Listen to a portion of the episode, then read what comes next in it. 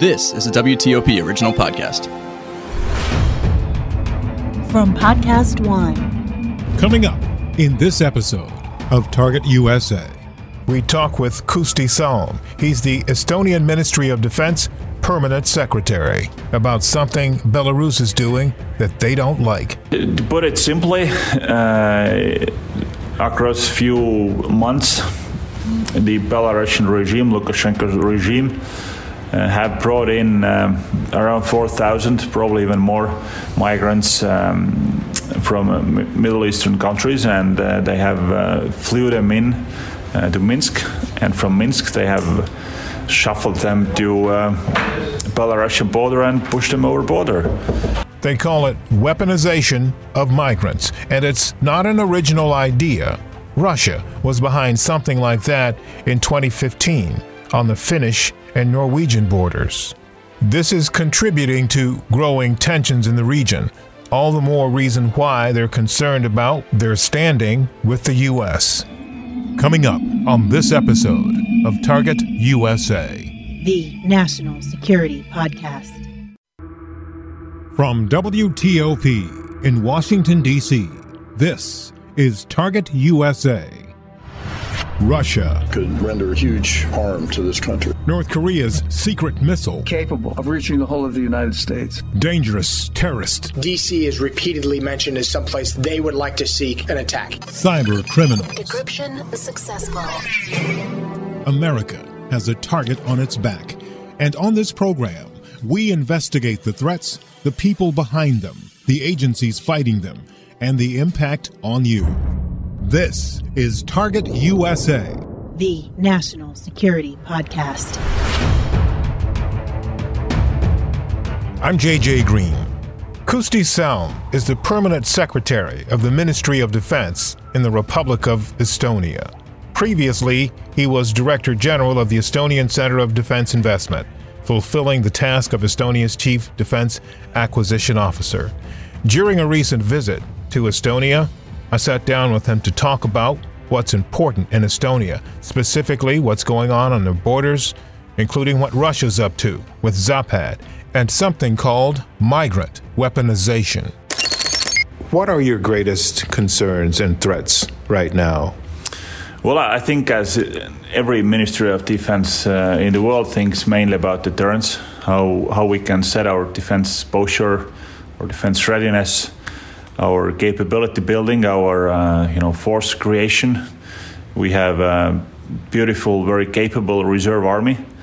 Um, how to keep this agile, uh, ready, and capable, mm, and how you know we can also preach our message out to our allies in the region, but also across the ocean. Russia is next door and Russia has been a problem for decades. Um, and they are engaged in some um, new activities, perhaps using some old tactics. Can you sort of step us through what some of the things you're seeing right now coming from Russia? Well, yeah, they have been here for uh, centuries and um, probably not going away either. So it's um, uh, we we, we are used used to living in this part of the world. Um, clearly things are not getting easier for us when it comes to security picture. Um, you know what? Probably in in these uh, week, weeks and months, what gets us more occupied is clearly the exercise Zapad 21. Um, you know, exercises like this is nothing special. You know, every military exercises all the time when they're not at war.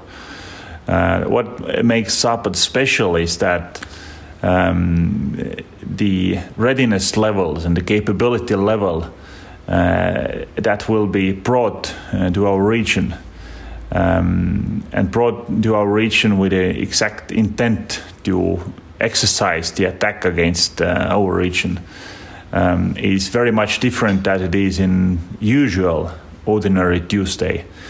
So a lot of these uh, uh, troops that are across our border are in a different constellation. They're at different readiness level. They are.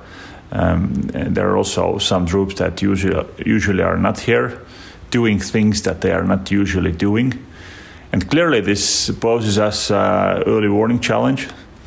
and um, you know this is something that uh, you know puts work to our our uh, tables.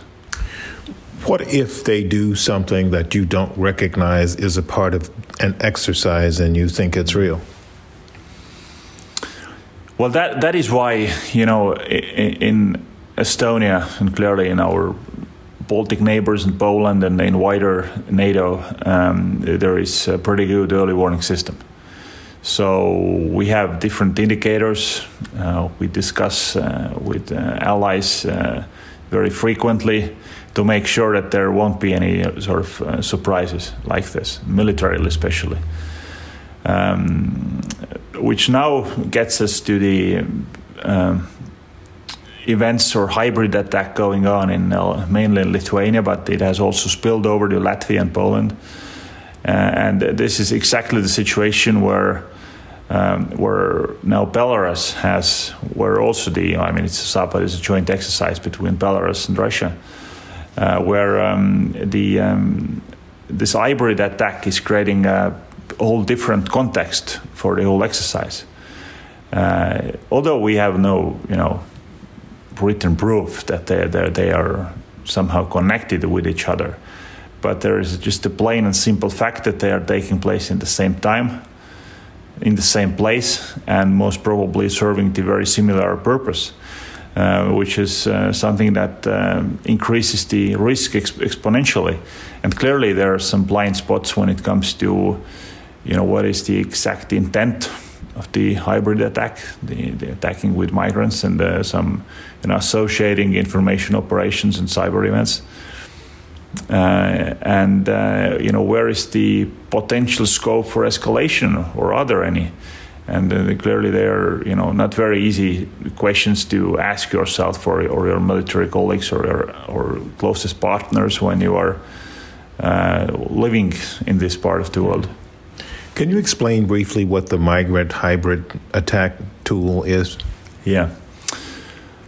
Well to put it simply uh, across few months, the Belarusian regime, Lukashenko's regime, uh, have brought in um, around 4,000, probably even more, migrants um, from uh, Middle Eastern countries, and uh, they have uh, flew them in uh, to Minsk, and from Minsk they have shuffled them to uh, Belarusian border and pushed them over border, and clearly destabilizing the region and. Um, and uh, you know sending a very cruel message that uh, uh, that if you are if you keep keep on supporting the Belarusian opposition and if you have a wider stance uh, you know against the Lukashenko regime's policies then they will want to hurt Lithuania but by hurting Lithuania they are clearly also hurting the whole region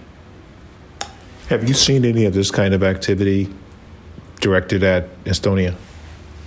Well, no, and, and there is actually very, you know, I think reasonable reason for this, and it's geographical. We don't have any border with Belarus, and uh, I think uh, as uh, there have been, you know, no evidence that uh, Russia has been um, is, is been orchestrating this, and even if they were, then uh, it at, at least in this phase it would be unwise to for them to you know do it across our border. And also Belarus is you know a few hundred kilometers away from from our border do you get any sense have you seen any evidence that what Russia may be doing with the Zapad and the whole business on the border because they've been doing this for several years but seemingly adding new components and new pieces do you think this is just uh, to mess with your head, so to speak, or is this really a plan? Uh, something that 10 years down the road, you know, we look back now at the tools that were developed in 2014, 2015, maybe 10 years ago that are being rolled out and used now.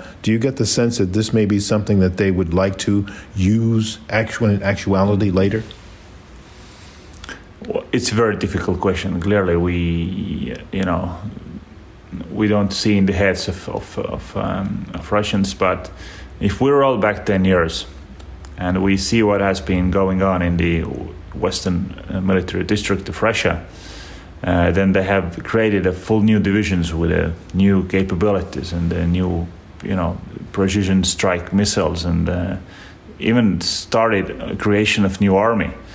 And then, um, you know, to my mind, you know, there are two options: whether they are, you know, some just bunch of irrational, you know, people not knowing what they're doing or there is a very concrete plan because you're you're not you know making investments and, at that scale if, if you don't have a plan.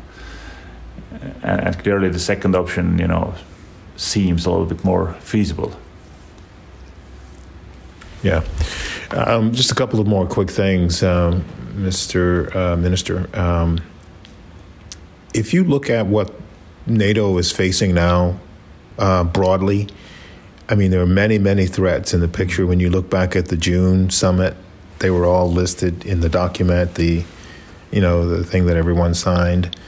Um, when you look at that list of things, everything from cyber, I mean, I think climate change is in there. I think, um, you know, Russia, of course, China, you know, there, there, there's, there's so many different things and so many different scenarios.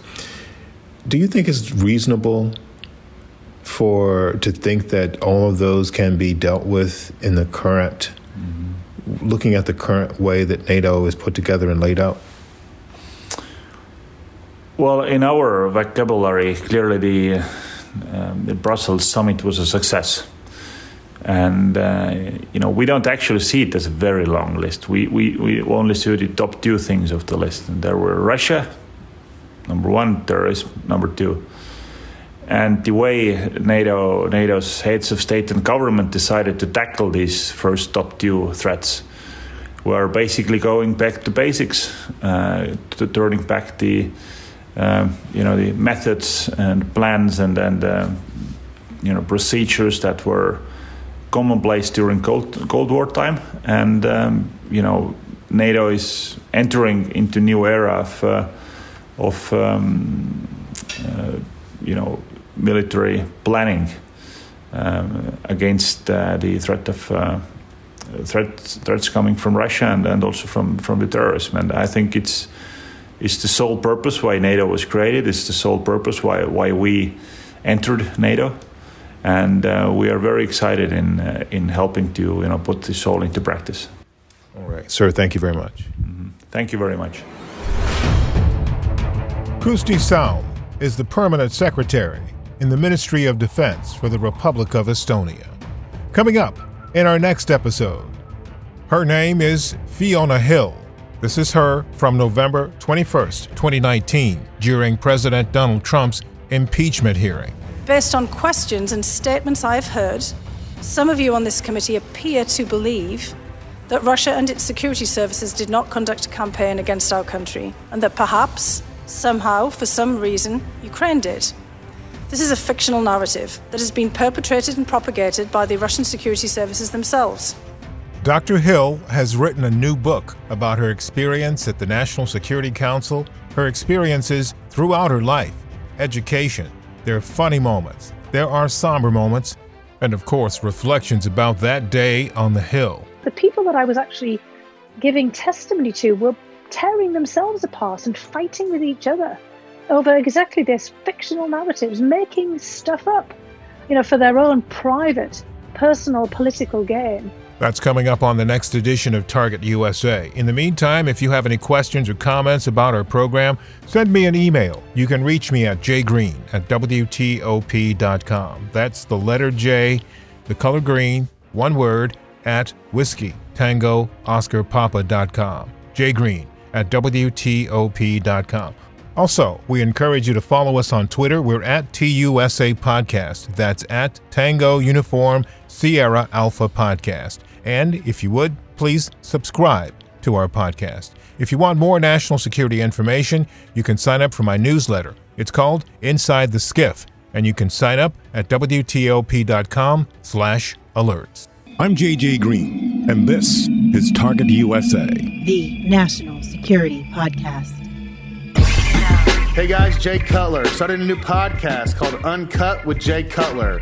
Most of you know me from the NFL, some of you have seen me on Instagram, and some of you know me from the reality TV world. Each week, I'm taking you along with me as we discuss football, trending topics, and whatever's going on in my life each week. I'm bringing along people that are special in my life former teammates, friends, and some new people that I like and respect. That's what you're supposed to do, right? Podcasting. I think I'm doing this right. Can't wait to get started with you. Go subscribe now. Uncut with Jay Cutler, Apple Podcasts, Podcast One, and Spotify, or wherever you get your podcasts. Now, stay tuned for the latest headlines from the Associated Press.